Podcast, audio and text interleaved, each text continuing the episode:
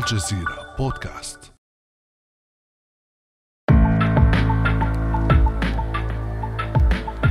لم يكن يخامر أغلبهم شك أن تقفل في وجوههم أبواب فرنسا فلم يكن يكلفهم الأمر إلا إجراءات خفيفة ليتأبطوا التأشيرة والسفر إلى الأراضي الفرنسية للسياحة والدراسة والأعمال وغيرها.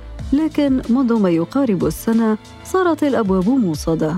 هكذا أصبح حال عشرات الآلاف من المغاربة من طالب التأشيرة الفرنسية منذ قررت السلطات الفرنسية في سبتمبر الماضي خفض منح تأشيرتها بالنصف للمغاربة والجزائريين وبحوالي الثلث للتونسيين هل هي مجرد أزمة تأشيرة رأت باريس أنها يمكن أن تدفع الرباط للتعاون أكثر في ملف المهاجرين؟ وقائع كثيرة تقول إن حكاية التأشيرة تفصيل بسيط في أزمة أعمق.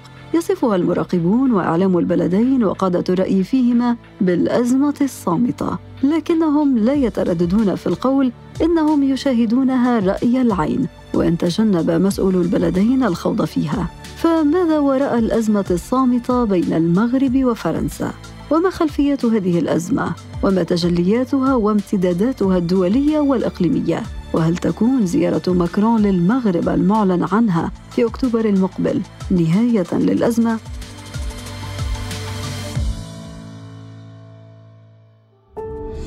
أنا أمل العريسي وهذه حكاية جديدة من بودكاست الجزيرة بعد أمس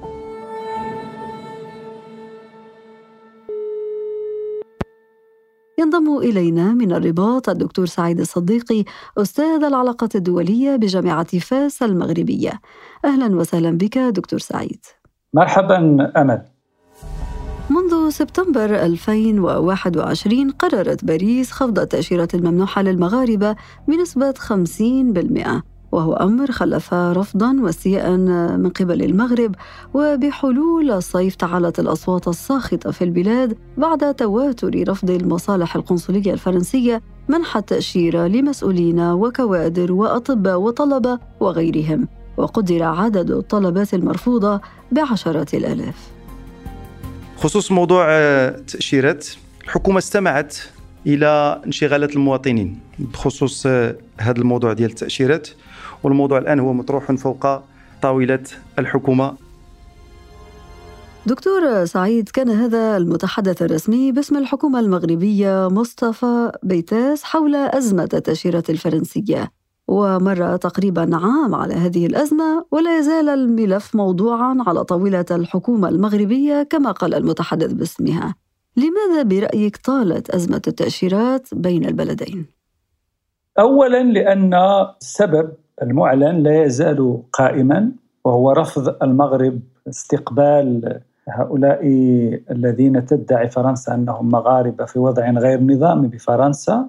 هذا طبعا ما يتعلق بالسبب المعلن. ثانيا أن هذا هو مجرد سبب معلن وهو مظهر لأزمة سياسية عميقة بين البلدين وخاصة في مرحلة حكم ماكرون. أو بالأحرى يمكن أن نعتبرها هي النقطة التي أفضت الكأس دكتور سعيد هذا السبب المعلن هل هو برأيك تبرير مقنع؟ هو ليس تبريرا للأزمة لأن الأزمة مرتبطة بملفات إقليمية في اختلاف وجهات النظر في أيضا تناقض المصالح بين البلدين فهذه هي النقطة التي افاضت الكأس فإذا استثنينا مرحلة حكم الرئيس جاك شيراك الذي كان صديقا للمغرب. فأنا شخصيا لا أعتبر بأن العلاقات المغربية فرنسية كانت دائما في صورة وردية كما يروج لها البعض بل كانت تتخللها دائما توترات وإن كانت عابرة. لكن الاتجاه العام ظل إلى حد ما مستقرا رغم هذه المطبات لأن المصالح الاستراتيجي الاقتصادي والسياسي والثقافي والعسكري بين البلدين شكلت ركيزة قوية للعلاقات. ثم هناك عامل مهم هو أن كانت هناك مع الرؤساء السابقين وخاصة مرحلة جاك شيراك علاقات شخصية مع المؤسسة الملكية في المغرب. وأيضا حتى إذا لم تكن هناك علاقات شخصية بين الرئيس الذي يحكم في فرنسا والمؤسسة الملكية في المغرب كانت هناك نخبة لها سياسية مح... تحكم مع الرئيس لها علاقة مع المغرب علاقات وطيدة كانت تشكل جسور للتواصل وأيضا هذا مهم وسائد هوائية لامتصاص مثل هذه الصدمات، لكن ما نلاحظه الآن هناك جيل جديد يحكم في فرنسا ليست له علاقة وطيدة مع المغرب، ربما هذا أيضا عامل يفسر استمرار هذه الأزمة. إذا العلاقات المغربية الفرنسية مرت وفق هذه اللمحة التاريخية. دكتور سعيد بصدمات مطبات مراحل مختلفة. ولكن اللافت في قرار تخفيض منح التأشيرات للمغاربة أن هذا القرار لم يكن خاصا فقط بالمغرب. دكتور سعيد شمل أيضا الجزائر وتونس. فلماذا أخذت قضية التأشيرات بعدا أكبر في المغرب؟ ربما في نظري لأن تونس مثلا غارقة في مشاكل داخلية وسياسية واقتصادية كبيرة ولا تشكل قضية التأشيرات وزنا كبيرا مقارنة مع ما يهدد مصير الدولة التونسية. أيضا العلاقات الجزائرية الفرنسية ليست أحسن حالة من العلاقات بين المغرب وفرنسا. بالعكس فمسببات سوء العلاقة بين الجزائر وفرنسا بنيوية وعميقة ولا تمثل أزمة تأشيرات إلا قطرة صغيرة من هذه المشاكل بين فرنسا والجزائر. أقصد بالنسبة للمغرب كان يعتبر يعني حليفا والمستفيد الاقتصادي المهم في المغرب هي فرنسا. طبعا الآن تحتل إسبانيا الرتبة الأولى ولكن هذا لا يعني تراجعا لفرنسا. إذا المغرب كان ينظر ربما إلى فرنسا أنه ستدعمه في ملفات مهمة لا تتعامل معه بهذه الطريقة. فبالتالي هناك اختلاف في الوضعية التي يوجد فيها المغرب حاليا سواء في استقراره وعلاقته مع فرنسا. إذا قرنا يعني الوضع في تونس وأيضا في الجزائر هذا ربما يفسر يعني كيف أن المغرب وأيضا الرأي العام المغربي أعطى لأزمة التأشيرات قيمة أكثر من ربما من البلدين. إذا الموضوع أعمق من ذلك بكثير. ليست فقط المشكلة متعلقة بقرار خفض التأشيرات للمغاربة ولكن رغم ذلك دكتور سعيد يتجنب المسؤولون في كلا البلدين الحديث عن هذه الأزمة التي لم تعد تخفى على الكثير من المراقبين الذين يصفونها بالأزمة الأزمة الصامتة. فما هي تجليات هذه الأزمة؟ هناك تجليات التي يمكن أن تشكل مؤشر للأزمة. أنه حتى الآن منذ 2017 لم يزور ماكرون المغرب. هذا هذا تجلي هذا مظهر. أيضا التأشيرات هي نفسها مظهر لهذه الأزمة. هناك تحويل لبعض المشاريع الاقتصادية الكبرى إما لشركات مغربية أو لشركات أجنبية أو صينية وكان يفترض أن تستفيد منها الشركات الفرنسية، هناك أيضا تبادل الاستياء بين البلدين في وسائل الإعلام، اذا هذه أنا أراها يعني مظاهر لأزمة مرتبطة كما قلت انفا بتناقض المصالح الذي بدأ يتراكم في وأيضا اختلاف وجهات النظر في ملفات إقليمية يعني هناك نوع من التنافس الذي بدأ يظهر بين المغرب وفرنسا في غرب إفريقيا أيضا اختلاف وجهات النظر في ليبيا ربما نعود إلى هذا الموضوع لاحقا. دعنا نفكك في هذا السياق الملفات التي تخضع لهذا الاختلاف في وجهات النظر بين فرنسا والمغرب وفي مقدمتها قضية الصحراء التي تعتبرها الرباط قضيتها الوطنية الأولى. وفي خطابه الأخير تحدث عن هذا الموضوع العاهل المغربي الملك محمد السادس. أوجه رسالة واضحة للجميع. إن ملف الصحراء والنظارة التي ينظر بها المغرب إلى العالم وهو المعيار الواضح والبسيط الذي يقيس به صدق الصداقات ونجاح الشراكات. لذا ننتظر من بعض الدول من شركاء المغرب التقليديين والجدد التي تتبنى مواقف غير واضحة بخصوص مغربية الصحراء أن توضح مواقفها وتراجع مضمونها بشكل لا يقبل التأويل. دكتور سعيد الكثيرون اعتبروا أن فرنسا هي المعنية الأولى بهذه الرسالة خصوصا بعد إشادة الملك محمد السادس في هذا الخطاب بالموقف الأمريكي والإسباني. فلماذا اعتبرت هذه الرسالة موجهة لفرنسا برأيك؟ فرنسا نعم يمكن نعتبرها المعنية الأولى بهذا الخطاب لأن فرنسا لا تزال تمسك العصا من الوسط فيما يخص موقفها من هذه القضية وهذا لا يفيد المغرب. فكيف تستفيد فرنسا اقتصادي من المغرب بشكل كبير؟ وثقافتها الفرنكوفونية محمية في المغرب وهي لم تقدم حتى الآن دعما واضحا للمغرب في قضيته الوطنية الأولى من شأنه مساعدته على حلها. وقد تعزز هذا الاقتناع كما أشرت عند المغاربة بعد اعتراف أمريكا بالسيادة المغربية على الصحراء. نعم فإذا أرادت فرنسا أن تكون شريكا حقيقيا للمغرب وأن يكون لها الامتياز الاقتصادي وحتى الثقافي الذي لا تزال تحظى به فلتساند المغرب سياسيا في قضية الصحراء. لا يمكن كما يقول الفرنسيون أن تحصل فرنسا على الزبدة ومال الذي تحصل عليه مقابل بيع الزبدة. On peut pas avoir le beurre et l'argent de beurre. فهذا هو المنطق الذي بدأ المغرب يتعامل به مع فرنسا. وهل برأيك تؤثر هذه القضية قضية الصحراء على العلاقات بين المغرب وفرنسا؟ نعم أصبحت الآن يعني محددا مهما لعلاقات المغرب مع مجموعة من الدول. أثرت على علاقته منذ شهور مع ألمانيا. ظلت لمدة سنة وأزمة دبلوماسية تقريبا مع إسبانيا. كانت هناك أيضا سوء الفهم مع السويد في سنوات سابقة مع الولايات المتحدة الأمريكية وهذا الآن نشاهد الأزمة الدبلوماسية مع تونس. فالمغرب فعلا أصبحت دائما كانت تشكل في الحقيقة قضية الصحراء محددا أساسيا لعلاقته لكن الآن أصبح يقول للشركاء أوكي إذا أردتم أن نكون شركاء ويكون الاستفادة الاقتصادية والتجارية متبادلة فأيضا أنا لدي مشكل يعيقني منذ 1975 ينبغي أن لا أن تلعبوا على الحبلين أو على كل الحبال. إما أن تكونوا معنا في قضية وطنية أو أن نعيد ترتيب وهندسة أسس علاقة الشراكة. طبعا قضية الصحراء وخاصة بعد الاعتراف الأمريكي بدأ المغرب ينظر يقول فرنسا تعتبرنا شريكا استراتيجيا استراتيجيا اقتصاديا وامنيا وعسكريا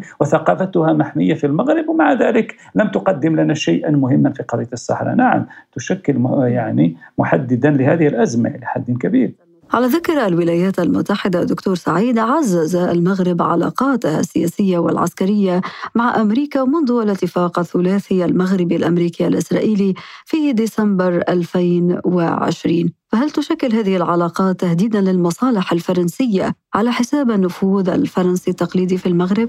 هي فعلا نلاحظ بأن اتفاقية أبراهام التي انخرط فيها المغرب متأخرا في الأيام الأخيرة لولاية الرئيس الأمريكي السابق دونالد ترامب لم يكن لفرنسا فيها أي دور والمغرب يشكل يعني أو على الأقل يعني في السنوات السابقة حليفا لفرنسا لا شك أن هذا التهميش لفرنسا أو ربما عدم رغبتها في الانخراط في هذا المشروع يمثل عنصرا غير جيد في العلاقات المغربية الفرنسية، ولكن أود أن أشير إلى أن المغرب خلال السنوات الأخيرة سعى إلى تنويع شركائه، لكن لا يعني هذا تخلي عن شركائه التقليدي. بمعنى انخراط المغرب في هذا المشروع أو ذاك لا ينبغي أن تفهم منه فرنسا أنه موجه ضدها. فالمغرب أراد أن ينوع خياراته الاقتصادية وأيضا خياراته حتى العسكرية والسياسية مع الحفاظ على شركاء التقليديين.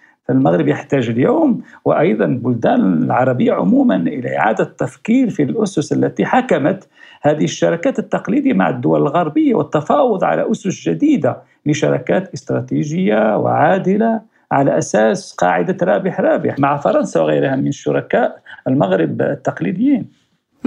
هل تعتبر أن المغرب حاول من خلال تعدد هذه الشركات التي أشرت إليها يحاول أن يتجاوز هذا النفوذ الفرنسي؟ وهذا مرتبط أيضا وفق المراقبين بتراجع مكانة فرنسا على المستوى الدولي. هو تراجع النفوذ الفرنسي سواء على مستوى الدولي وخاصة في مناطق نفوذها التقليدية في المنطقة المغاربية وفي غرب إفريقيا، هذا يرتبط بطريقة تعاطي فرنسا مع هذه المناطق، لكن المغرب لم يقم بذلك من تلقاء نفسه بدون سبب، لأنه وجد بأن فرنسا استفادت كثيرا اقتصاديا وحتى أيضا ثقافيا وهذا أصبح الآن يزعج المغاربه ويبحثون عن بدائل للثقافة الفرنكوفونية التي كانت عائقا أمام النمو ليس فقط التعليمي والعلم المغرب بل أيضا النمو الاقتصادي، اذا فرنسا أخطأت وتخطئ أيضا في مناطق أخرى وشهدنا كيف تراجع نفوذها في مناطق يعني مهمة كانت لفرنسا مثل رواندا مثل مؤخرا في مالي يعني نوع من الإهانة للنفوذ الفرنسي، نعم هذا يعني أتى متزامنا مع موجة تراجع للنفوذ الفرنسي، لكن هذا لم يرجع لم يعني هذا التراجع لم يكن من تلقاء نفسه وإنما لأن العقليه الفرنسية كانت دائما سببا في نظرة الشعوب شعوب المستعمرات السابقة بنوع من الاشتياق إلى فرنسا التي لا تزال تحكمها هذه العقلية القديمة. وهل تؤيد دكتور سعيد الرأي القائل أن هذه الأزمة بين المغرب وفرنسا مرتبطة بلعبة المحاور والتحولات الجارية في العلاقات بين الدول؟ بالنسبة للمغرب لا أرى أنه يدخل الآن في لعبة المحاور والتحالفات ويبحث عن تنويع خياراته لا يريد أن يظل مرتهنا لخيار وحيد أو خيارات محدودة. بدون شك فرنسا ستتضرر من استراتيجية المغرب فيما يتعلق بتنويع شركائه. نحن لاحظنا كيف أن المغرب بدأ يعزز علاقاته الاقتصادية مع الصين. انخرط في مشروع هذا الحزام والطريق. الصيني هناك توقيع على اتفاقيات كثيرة.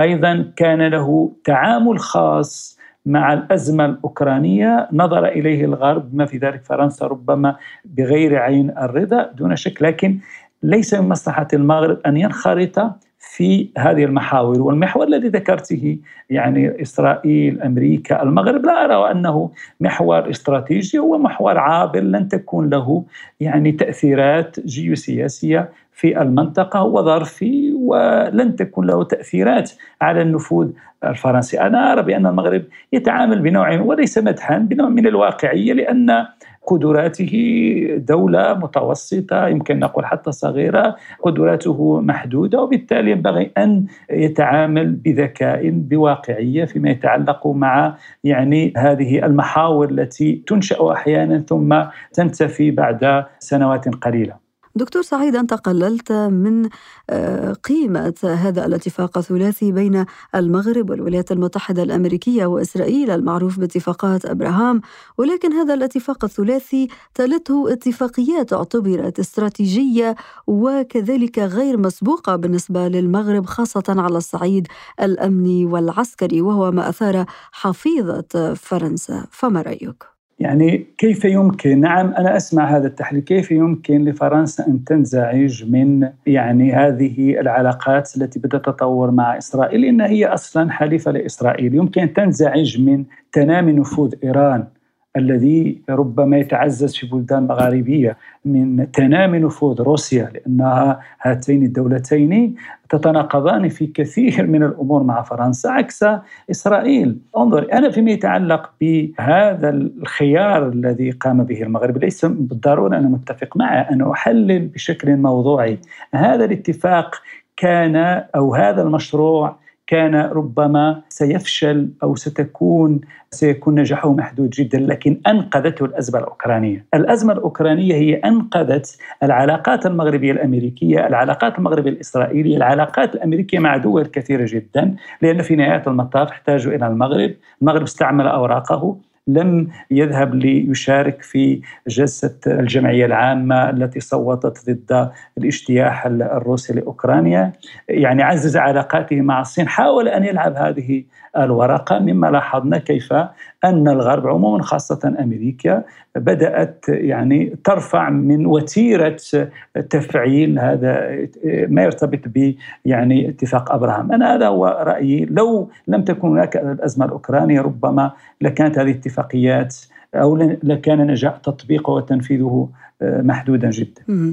نتساءل هنا أيضا دكتور سعيد عن الامتدادات الإقليمية لهذه الأزمة. كيف تقرأها؟ هو ينبغي أن نميز بين امتدادات ارتباط الأزمة بمعنى لها مسببات إقليمية وبين تداعياتها. يعني هذه الأزمة نعم لها ارتباطات بقضايا إقليمية أخرى في غرب وشمال إفريقيا مثل التنافس بين المغرب وفرنسا في غرب إفريقيا. أصبح المغرب الآن يشكل منافسا للشركات الفرنسية في الاستثمار وإلى آخره في غرب أفريقيا وكيف يمكن لفرنسا يعني أن تنظر إلى المغرب كمنافس وهو كان يعني مستعمرة سابقة.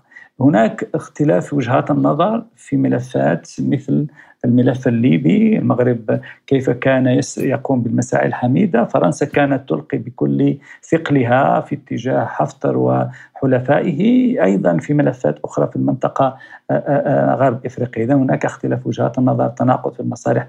لكن لا أرى حتى الآن أي تداع أي تداعيات إقليمية مهمة لهذه الأزمة. يعني لن يكون لها تأثير لهذه الأزمة لن يكون لها تأثير على قضايا أخرى في المنطقة المغاربية. على الأقل فرنسا مهما قامت به فمن الصعب مثلا أن ترضي النظام الجزائري مثلا لأن الدولة الجزائرية خلافاتها مع فرنسا أعمق من المغرب ولا يمكن أن نتوقع مثلا يعني تنسيقا بين فرنسا ودولة مغاربية أخرى بما في ذلك الجزائر ضد المغرب. أظن أن هذه الأزمة الحالية بين المغرب وفرنسا رغم أن بعض مسبباتها توجد خارج إقليمي البلدين فإن انعكاساتها وتأثيراتها وتداعياتها لن تتجاوز حتى يعني العلاقات الثنائية بين البلدين. هذا هو تقييمي المتواضع لتأثيرات هذه الأزمة. إذا كان الأمر كذلك دكتور سعيد فإلى أين تتجه العلاقات بين الحليفين التقليديين فرنسا والمغرب؟ أتوقع أن يستمر الوضع كما هو الآن حتى نهاية ولاية ماكرون قد تتحسن العلاقة نسبيا لكن لا أعتقد أنها ستتطور إلى وضع مثالي وقد أشرت إلى بعض الخلافات وأيضا غياب جسور تواصل قوية بين النخبة الحاكمة في فرنسا وبين الصناع القرار في المغرب. لذلك فإن البلدين سيسعيان إلى إدارة الوضع القائم لهذه العلاقة بما لا يؤدي إلى تطهورها نحو الأسوأ لأن مصالحهم الاقتصادية مصالحهم الثقافية مصالحهم العسكرية أكبر بكثير من أن تتأثر ب يعني خلافات ربما يمكن أن نترك الزمن لحلها. يعني حسب رأيك دكتور سعيد فإن البلدين سيتجهان نحو إدارة الأزمة وليس التسوية كما سويت أزمات سابقة. هذا ما أراه. قد تكون هناك زيارة قادمة لماكرون إلى المغرب. قد تكون هناك إعلانات مشتركة. لكن لأن هذه الأزمة مرتبطة بملفات مختلفة وأحيانا متناقضة وبالتالي لا يمكن حلها يعني في سلة واحدة. فالرؤية الواقعية هو إدارتها حتى لا تتدهور والتحكم فيها وفي مسارها وهذا المسار يبدو أنه ربما سيتجه إما نحو التعقيد أو البقاء على الأزمة كما يصفها المراقبون صامتة، ولكن لا تعتقد أنه لابد أن نوضح في هذه النقطة مطالب الرباط المتوقعة من باريس خلال الزيارة التي أشرت إليها؟ أظن إذا تمت هذه الزيارة لأنه كان متوقع بعد زيارة 2017 أن يزور ماكرون المغرب في 2019 أجلت إلى فبراير 2020 لكن لم تتم. طبعا هذا أحد مؤشرات الأزمة. أظن إذا تمت هذه حتى إذا لم تتم يعني فنحن نتساءل ما هو مطلب المغرب من فرنسا؟ مطلب واضح ويتعلق بشأن قضية الصحراء. أي إذا لم تكن فرنسا قادرة على الاعتراف الصريح بمغربية الصحراء فعليها على الأقل أن تعبر عن موقف متقدم مقارنة بإسبانيا جارتها. وليس فقط الاكتفاء بالإشادة بمبادرة منح الحكم الذاتي لمنطقة الصحراء الغربية. إجابتك هذه دكتور سعيد تعيدنا إلى ما قاله الملك المغربي. بخصوص ملف صحراء اعتبره النظارة التي ينظر بها المغرب إلى العالم ومن هذا المنطلق فإنه لا تسوية تلوح في الأفق لهذه الأزمة الصامتة بين البلدين. وفق رأيك؟ نعم هذا هو تقييم للوضع أن ليس هناك ما يؤشر إلى تحسن سريع مفاجئ لهذه العلاقة. لأزمة لها الآن سنوات. وتاريخ العلاقات المغربية الفرنسية لم يكن ورديا دائما لكن الآن نفتقد إلى تلك الشخصيات التي يمكن أن تشكل جسور تواصل قوي بين البلدين. أيضا هناك تعقد لملفات مختلفة إقليمية لكن أرى بأن فرنسا ينبغي أن تعيد حساباتها وخاصة أن المغرب هو الذي يرتبط بها أكثر من الناحية الاقتصادية. نعم الجزائر أصبحت مهمة الآن فيما يتعلق بموارد النفط والغاز لكن المغرب تاريخيا في الملفات الكبرى كان يعني أقرب إلى فرنسا من الدول الأخرى إلى جانب آه، طبعا هنا تونس. وبالتالي ينبغي لفرنسا أن تعيد حساباتها فيما يتعلق بالمغرب. قد ننتظر تكون هناك خطوة مفاجئة. لا ندري لأن في العلاقات الدولية أحيانا تأتينا مفاجآت لكن المؤشرات الآن الموضوعية تقول بأن الأزمة ستستمر. قد تتحسن العلاقات لكن لن تصل إلى وضع مثالي آه، كما كانت مثلا في عهد الشراك. وربما هذه المفاجآت قد تأتي بضغط من الشعب المغربي إذا ما أخذنا بعين الاعتبار بأنه من بين أكبر الجاليات الموجودة في فرنسا. أرى بأن المجتمع المدني عموما دوره في العلاقات الدولية عموما خاصة فيما يتعلق بالسياسة الخارجية المغربية يظل محدودا. يعبر عن الاستياء حتى الآن الجالية المغربية والجالية المغاربية والعربية في بلدان التي توجد فيها لا تشكل حتى الآن لوبيا ضاغطا لمصالح بلدانها كما تقوم بها بعض اللوبيات في أمريكا مثلا. هذا عامل. ثانيا المتضررون من الإجراءات الفرنسية فيما يتعلق بالتأشيرة يكتفون بالاستياء. فليس هناك يعني أوراق ضغط لدى المجتمع المدني يمكن يؤثر سواء على صانع القرار المغربي أو الفرنسي لتحسين هذه العلاقة. أظن بأن أنا يعني أعتبر بأن ملفات السياسة الخارجية وخاصة الاستراتيجيه هي مجالات محفوظة وحينما تعد domaine réservé لرؤساء الدول وهذا تقليد فرنسي. وأخذناه نحن في المغرب حيث نعتبر السياسة الخارجية المغرب في ملفاتها الاستراتيجية أيضا مجالا محفوظا للمؤسسه الملكية. الدكتور سعيد الصديقي أستاذ العلاقات الدولية بجامعة فاس بالمغرب. شكرا جزيلا لك على كل هذه التوضيحات المتعلقة بالأزمة الصامتة بين المغرب وفرنسا. شكرا لكم أنتم أيضا على هذه الاستضافة. كان هذا بعد أمس.